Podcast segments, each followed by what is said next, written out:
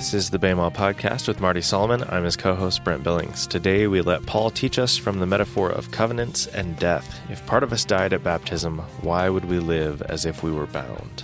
Yeah, Paul's still having the same conversation, even though we've gotten in, well, we haven't gotten to a new chapter yet, but Paul's still having the same conversation. He wants to use a he wants to use a metaphor. He wants to use a real life allegory. He wants to take something that we understand from our real life experience and use it to explain some theological reality. He's going to tell us that here in a moment.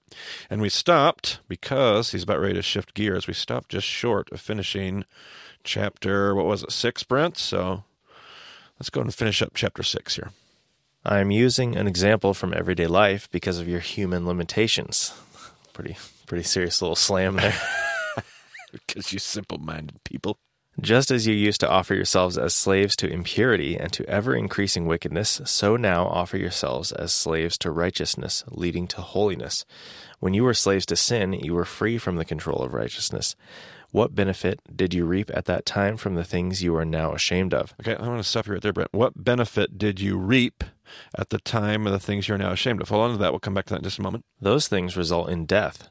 But now that you have been set free from sin and have become slaves to, of God, slaves of God, the benefit you reap leads to holiness, and the result is eternal life. For the wages of sin is death, but the gift of God is eternal life in Christ Jesus our Lord. And there's that famous verse right there. We quote it all the time. For the wages of sin is death, but the gift of God is eternal life. And, and we'll come back to that here in just a moment.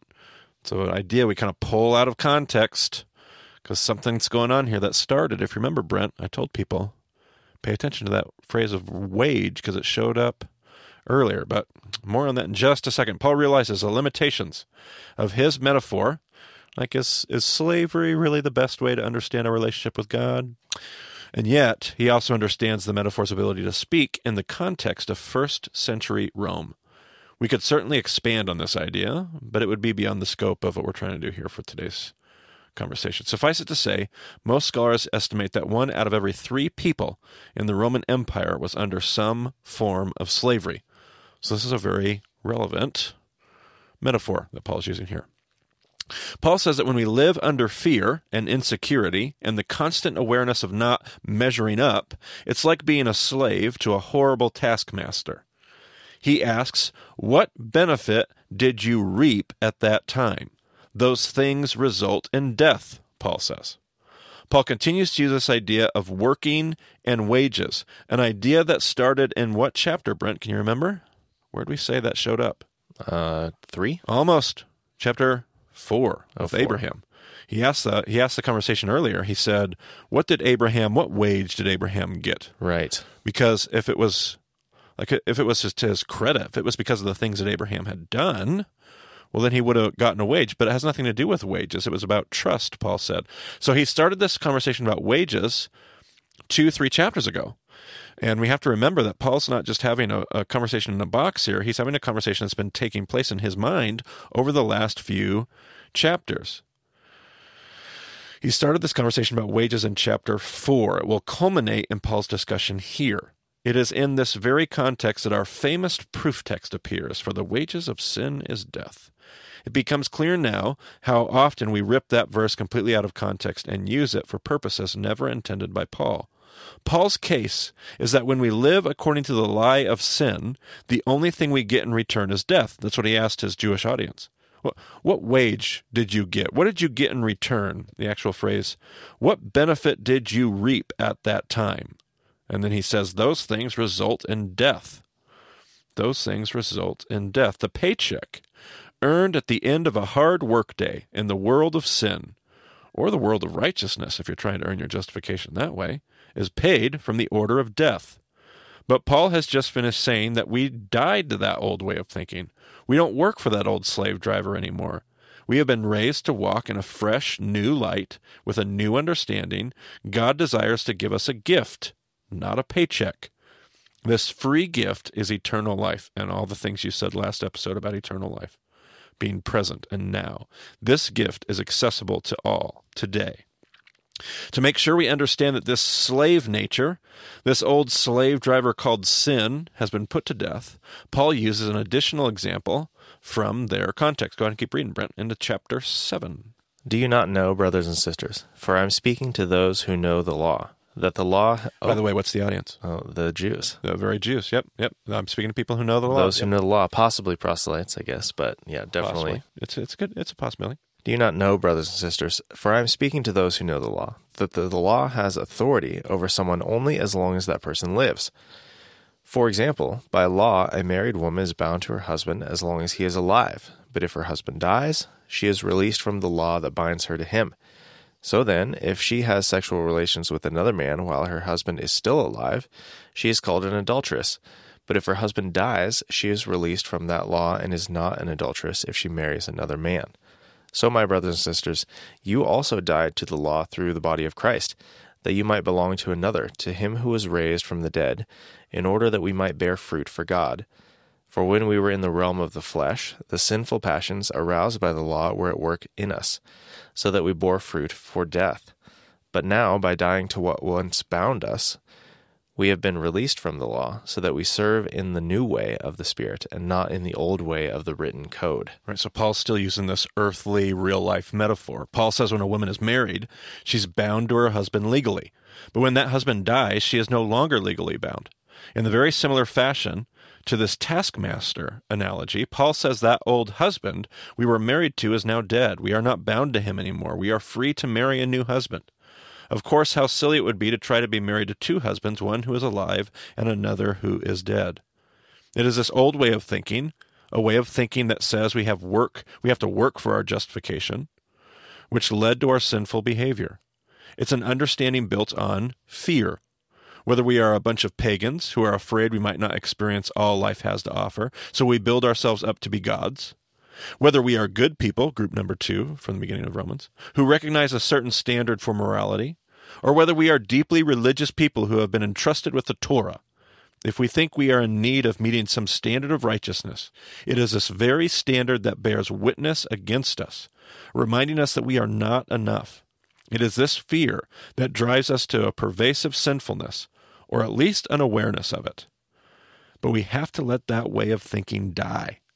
Again, it will be important for us to realize that when Paul says these Jews, clearly Paul's audience, again made obvious by the reference in the first part of the passage you read there, Brent, when these Jews died to the law, he is not saying they stopped observing the law. What he is saying is that they stopped trying to find their justification in observing the law, which was Paul's argument back in chapter 3 and the entire argument we found in Galatians. It's the only interpretation consistent with Paul's current argument. New Testament application and Pauline theology as seen in all the other letters. But of course, as Paul usually does, he's anticipated our next question and is headed there in the very next passage. And so now we come to one of these famous passages we often use to explain some of those assumptions we've been questioning throughout this series on Romans. Many will go uh, to this passage, the struggle with sin that Paul describes in Romans 7, and use it to argue against some of uh, my suggestions, maybe, about the essence of mankind and our sinful nature. But before we jump to too many conclusions, let's take this passage chunk by chunk and see what we hear from Paul. Go ahead, Brent. Give me the first just one or two verses there. What shall we say then? Is the law sinful? Certainly not. Nevertheless, I would not have known what sin was had it not been for the law.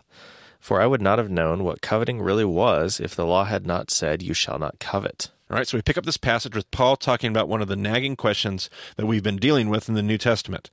Isn't Paul arguing that the law of Moses has died and that we have thrown it into the refuse pile and exchanged it for a better truth? I have been arguing adamantly for a more historically appropriate understanding of the works of the law. What was the phrase, Brent? Can you remember? Miqsat Ma'ase ha-Torah. You got it.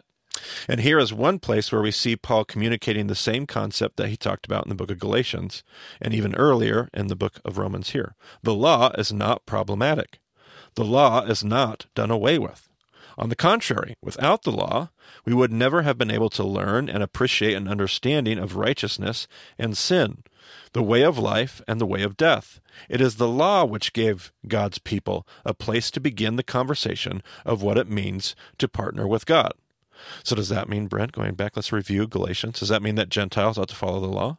No. No. In fact, Paul argued they probably shouldn't, but we would not have been able to have any of this New Testament understanding, any of this Jesus perspective, this Pauline worldview. We wouldn't be able to have any of it had we not had the law at some point to teach us about who God was, what God's mission was, all those things that we learned along the way. The pedagogue, if you will. Go and keep reading. But sin, seizing the opportunity afforded by the commandment, produced in me every kind of coveting.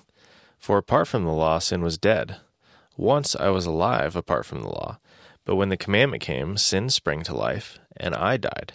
I found that the very commandment that was intended to bring life actually brought death. For sin, seizing the opportunity afforded by the commandment, deceived me, and through the commandment put me to death.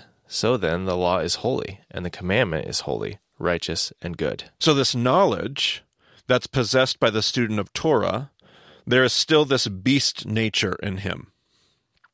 And we learned about this beast nature in Genesis 2 and 3 with the story of Adam and Eve. This part of Paul and all of us goes to work and begins to tempt the follower of God towards the trespass. Paul reiterates that it's not the fault of the law, for the commandment itself is holy and good. It's the part of us that needs to be mastered. Remember, Cain, you must master it. It's the part of us that needs to be mastered, which begins to rear up and kick in rebellion. But someone might say that even though the law was good, it still brought about sin we struggle with, so God never should have given it in the first place. But Paul has anticipated our thoughts once again. Go ahead, Brent.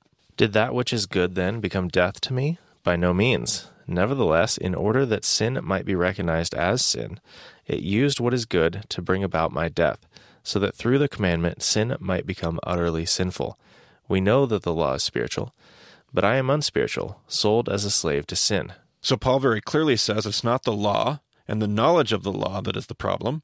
It is the intruder. It's an intruder that does not belong inside of us. It is the sin in us. Something will Paul will reiterate in here in just a moment. Please notice the way that Paul talks about sin. It is in us and doing a work in us, but it is an intruder. It is not the truest true of who we are. Paul says that the law is of the Spirit. It is good and holy, but we are of the flesh. This is not some form of Gnostic dualism, something that we'll talk about later in session four, particularly with the book of Colossians. But it, it is a reference to two different natures that are in a struggle within us. While the law is of God, we are sold under sin and find ourselves subject to the flesh. Some translations will render that carnal.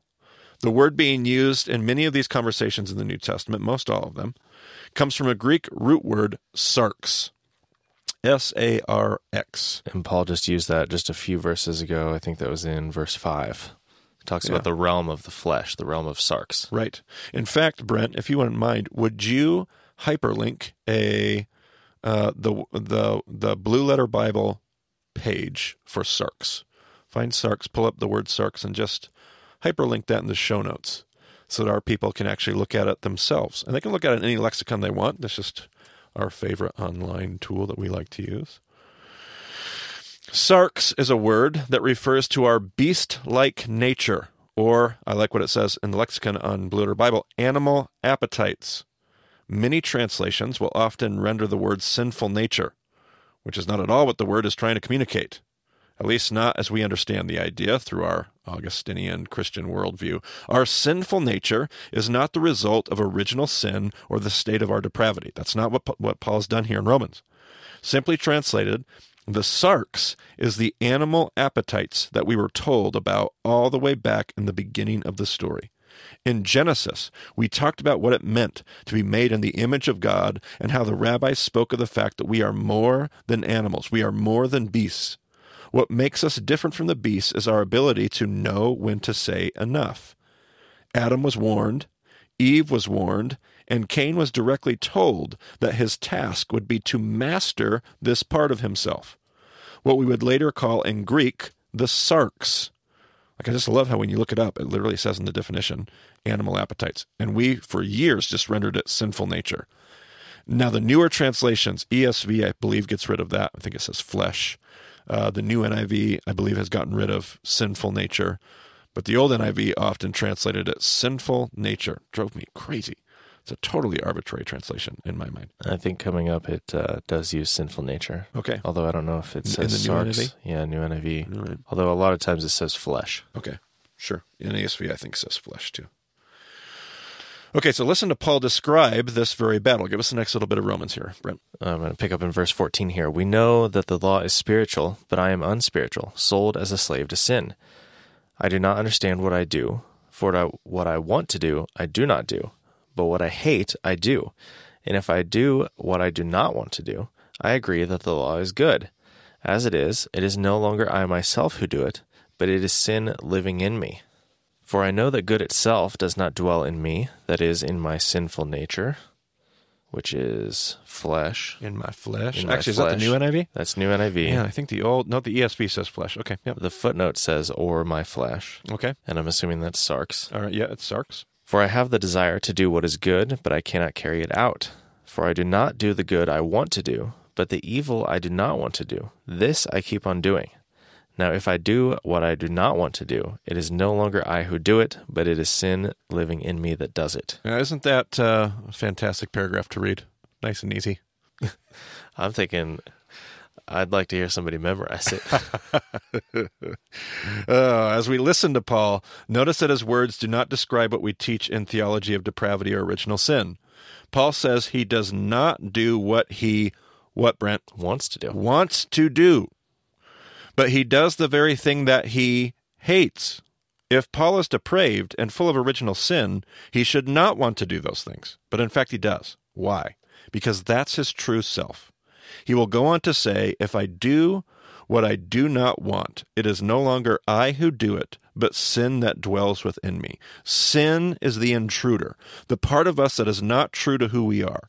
We are children of God, made in his image. We are so much more than mere beasts. And we are more than just tainted pieces of filth, totally given to our selfishness and sinfulness. The sin is in us, but it is not us. So it drives me crazy about so much Christian conversation. You are just sin. You are sin. You're filth. That's not what Paul describes here. And yet the battle is so very real. This is what it means to be human, to be running after God and letting Him teach us what it means to be fully human, full image bearers, able to join God in His redemptive work by choosing when to say enough. Go ahead and keep reading, Brent. So I find this law at work. Although I want to do good, evil is right there with me. For in my inner being I delight in God's law. But I see another law at work in me, waging war against the law of my mind and making me a prisoner of the law of sin at work within me. What a wretched man I am! Who will rescue me from this body that is subject to death? Thanks be to God who delivers me through Jesus Christ our Lord. So then I myself, in my mind, am a slave to God's law, but in my sinful nature a slave to the law of sin. There's that in my animal appetites. I love to read animal appetites when I come across Sarx. It makes it so much more right and real in my mind. So again, we find that Paul is not teaching some form of dualism as if he longs to be rescued from his physical body. Again, he speaks of his sarx. He longs to be rescued from the struggle within his whole self. He serves God with his mind and he serves God with his will, but his beast nature is at work within him, serving the law of sin. But Paul rejoices that the life and death of Jesus has shown him a better way. For it is not through a standard of morality or a system of rules that we will ever experience freedom from the struggle Paul describes, a struggle you and I know all too well. No, it is only through trusting in the promises of God, following in the example of Christ, and displaying the faith of Jesus, pistis Christou, that we will find a unique kind of victory and freedom, a life where this ongoing struggle does not lead to condemnation. Wouldn't that be nice? Wouldn't it be great if this struggle with our sarx didn't always end with our own guilt and shame and the weight of the cry of rescue from our own wretched selves? Well, that's exactly where Paul heads now, next. Not only would it be nice, but according to Paul, it's actually the way it really is. Paul tells us that this struggle does not lead to condemnation. Because if the promises of God, which we looked at earlier, are true, then there isn't anything to hang over our heads. I just want to point out real quick. Yeah. Where he says, What a wretched man I am. He's not saying that the nature of himself is wretched. I just looked up this word.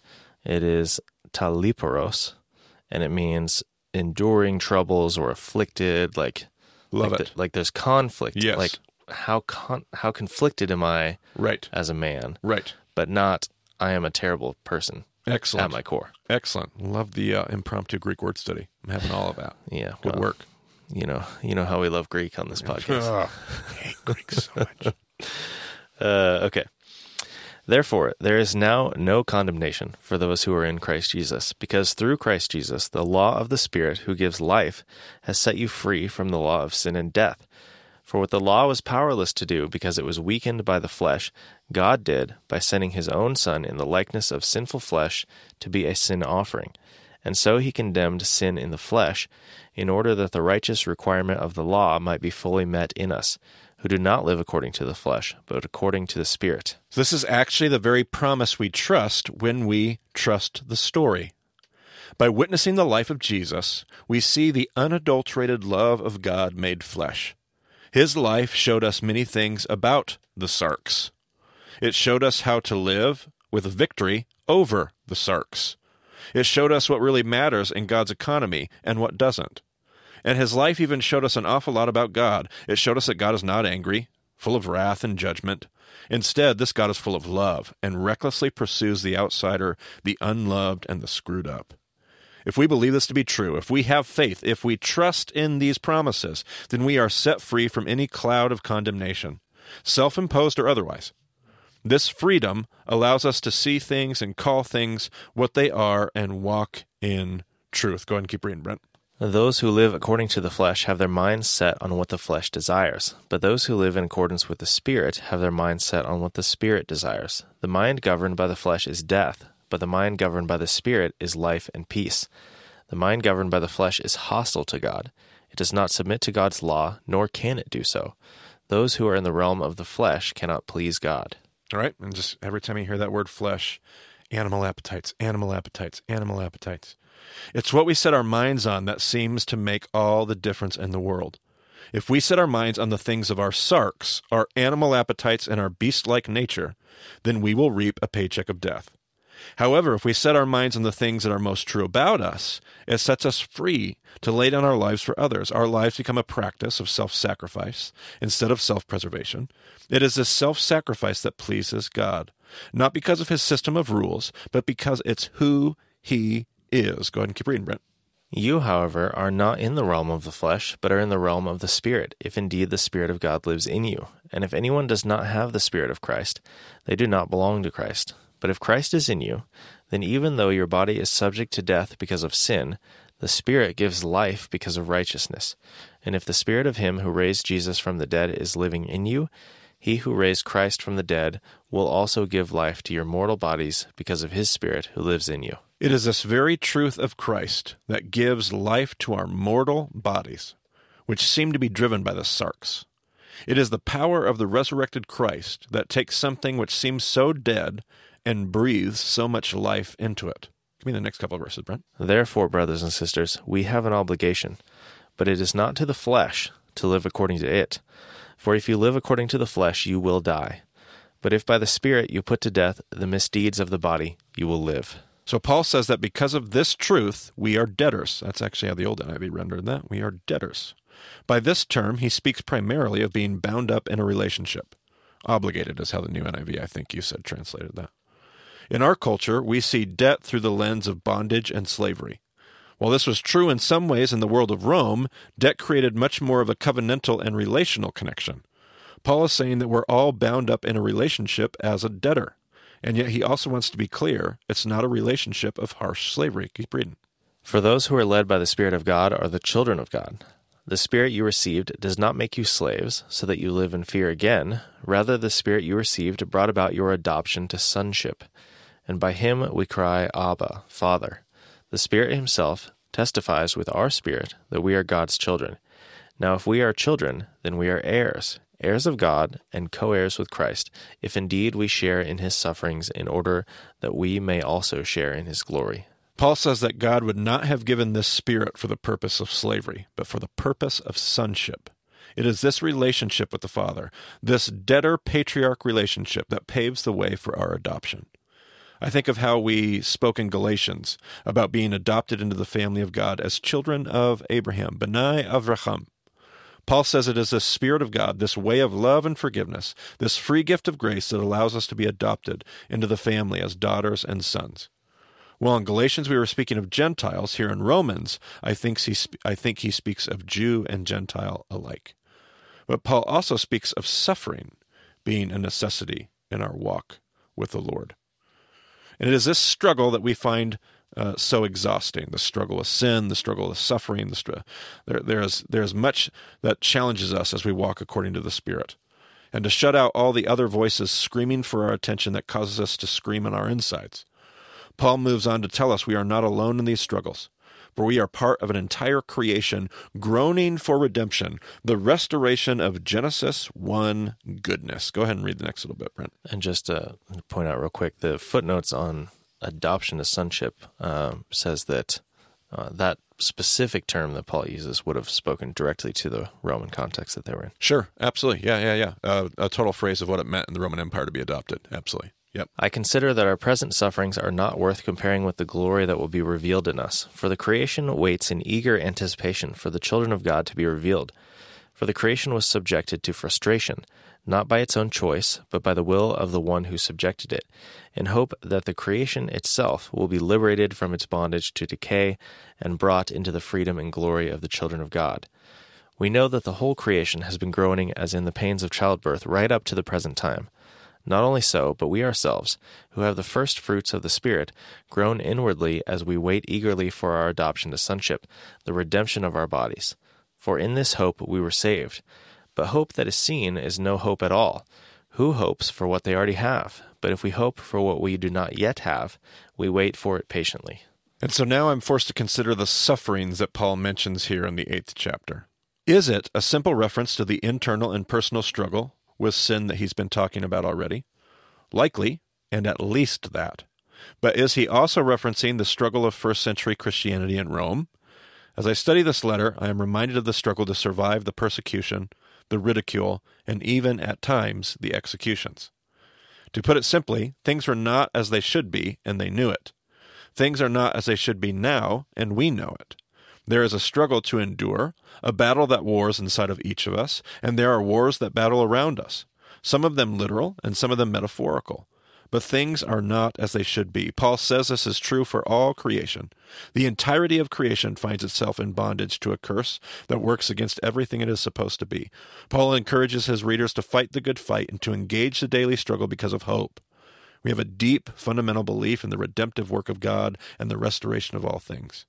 Though we cannot see it and experience it in its fullness now, we get tastes of it. It is this hope that helps us endure and hold out for what we do not yet see. It is worth noting that the that the world that Paul speaks of, the world groaning for redemption, is which world, Brent? A future one? Uh, the current one. It's this one. It's very much this world. It is not that we sit around waiting to be beamed out of here to some other place where everything is made right. No, Paul tells us that this struggle is worth it because it is this world that groans for redemption. It is this world that will be set free from bondage. And it is this world that we hope will be made right. Not only this, but our hopes for this world can only be skewed by our limited finite perspective. Paul conveys that when we think about the struggle and our longings, as we cry out for redemption and rescue, we don't even know what we ask. Go ahead and keep reading. In the same way, the Spirit helps us in our weakness. We do not know what we ought to pray for, but the Spirit Himself intercedes for us through wordless groans. And He who searches our hearts knows the mind of the Spirit, because the Spirit intercedes for God's people in accordance with the will of God. And we know that in all things God works for the good of those who love Him, who have been called according to His purpose. For those God foreknew, He also predestined to be conformed to the image of His Son, that He might be the firstborn among many brothers and sisters. And those He predestined, He also called. Those he called, he also justified. Those he justified, he also glorified. It is the same Spirit who helps turn our longing and our groaning into something that rises before God, a God who hears the groaning of his creation. It seems like all of this talk about the struggle, and don't worry, we'll get to the whole predestination thing. That'll be next episode. So everybody hold on to your hold your horses. All right. All right. It seems like all this talk about the struggle and new righteousness that comes by faith in the hope of a God who is making everything right launches Paul into a benediction of sorts. It ends up becoming one of my favorite passages in the New Testament. Go ahead, Brent. What then shall we say in response to these things? If God is for us, who can be against us? He who did not spare his own son, but gave him up for us all, how will he not also, along with him, graciously give us all things? Who will bring any charge against those whom God has chosen? It is God who justifies. Who then is the one who condemns? No one. Christ Jesus, who died, more than that, who was raised to life, is at the right hand of God and is also interceding for us. All right, listen to me, listeners. Even though this struggle is hard and the temptation to give up is incredibly real, we have a God who hears the struggle and responds to the cry of his creation. Even though there are voices inside of us that scream for condemnation, the truth of the matter is there was and there is no condemnation, for it is God who justifies. And this God justifies because of faith, not because of our ability to prove ourselves. This justifying God is for us. And if this God is for us, then who could possibly be against us? At least who could be against us that could matter when they stand against the acceptance of God? If God is the justifier, who is the condemner? No one. At least no one whose condemnation matters. And then I am reminded, in fact, maybe it is a physical and a literal suffering that this audience was enduring. It only makes points next Paul's next point stronger. Go ahead and read this. Who shall separate us from the love of Christ? Shall trouble or hardship or persecution or famine or nakedness or danger or sword? As it is written, For your sake we face death all day long. We are considered as sheep to be slaughtered. Can even literal persecution and physical suffering separate us from the love of God? Paul laughs at the idea. Go ahead, Brent. No, in all these things we are more than conquerors through him who loved us. For I am convinced that neither death nor life, neither angels nor demons, neither the present nor the future, nor any powers, neither height nor depth, nor anything else in all creation will be able to separate us from the love of God that is in Christ Jesus our Lord. If this is even remotely true for the first century believers of Rome, how much more? Oh, see what I did there? Hmm. Should it be true for us today? If the condemnation of Caesar himself and the point of a Roman sword can't separate us from the love of God, then what about our circumstances? If the voices that rage around the believers in Rome couldn't condemn them, how much more helpless are the voices that rage inside of our own selves? Simply put, if God is for us, who could be against us? What is it in our lives that could possibly separate us from God's love? Could our failures, our past mistakes, our horrible decisions, could our insecurities, could the expectations of our parents, could the expectations of the world, could the expectations of ourselves, could our daily struggles, could our addictions, could our desires? No, nothing could separate us from the love of God. Nothing. Paul said this truth makes us more than conquerors. How true that is. Sigmund Freud once said, How bold one gets when one is sure of being loved. You, brother or sister, are loved, and nothing could ever change that about you. Nothing. All right, that's it for this episode. We have three more episodes of Romans to go. Three more. Three more. That's it. That's a lot of work left to do. That's Though. a lot of work left to do in those three episodes. So hold your Romans questions once again. uh, but uh, maybe maybe hop on the uh, Slack There you if go. you're not connected there. Yeah. Get in some conversation with some other listeners around the uh, around the world. You should put the all invitation link in the show notes. Yeah, we'll do. All right. All right. Thanks for joining us on the BEMA podcast this week. We'll talk to you again soon.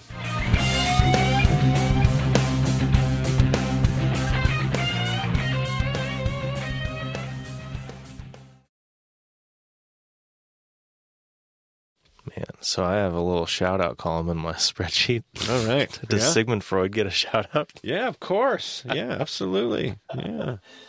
Oh man, I didn't see that coming. Freud it up.